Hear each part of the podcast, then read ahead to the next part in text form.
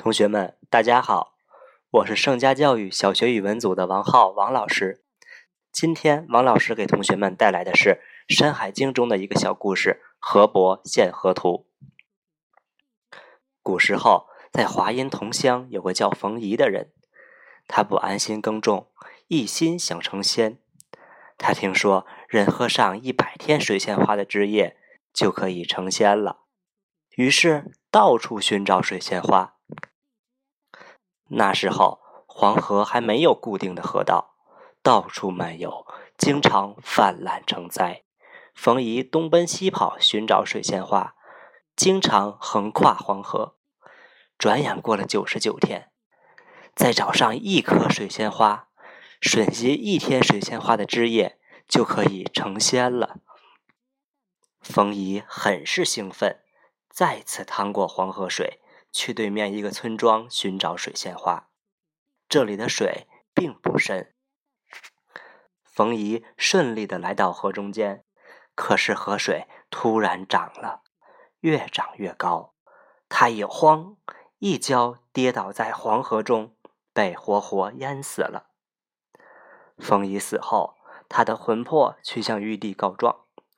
玉帝早听说黄河到处横流撒野，危害百姓，很是恼火。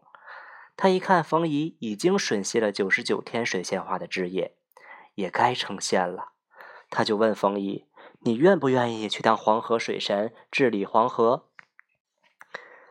冯夷喜出望外，满口答应。冯夷当上了黄河水神后，人们称他为河伯。可是。河伯从来没有治过水，他又不会法术，怎么办呢？无奈之下，他又去向玉帝请教。玉帝告诉他，要治理好黄河，先要摸清黄河的水情，画个河图。查水情、画河图可是个苦差事。等河伯把河图画好，已经年老体衰，再也没有力气治理黄河了。河伯心想，总有一天会有人来治理黄河，那时我再把河图献给他，也算没有白费这番心思了。后来，河伯听说禹要来治理黄河，便决定把河图献给他。禹是鲧的儿子，他的头上长着三只明亮的大眼睛，他从一出生就继承了父亲的遗志，发誓。要治好洪水，解救百姓。这一天，禹带着开山斧、避水剑来到黄河边，正准备勘察黄河地形，突然听到水中轰隆一声响，人面鱼身的河伯从水中跳出来。他拿着一块青石板来到禹面前，说：“我是黄河之神河伯，特地献上地图。”帮你治水。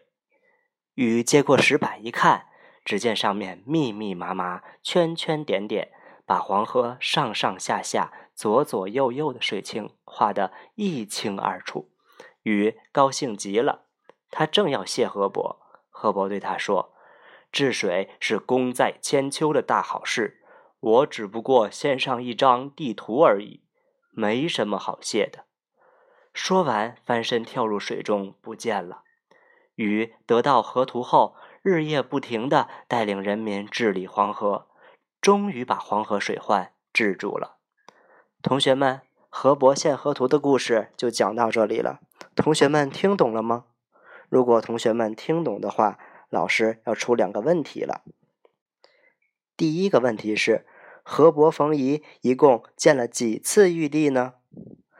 第二个问题是，河伯把河图画在了什么东西上面呢？相信同学们已经知道了答案，那赶紧把答案告诉老师吧。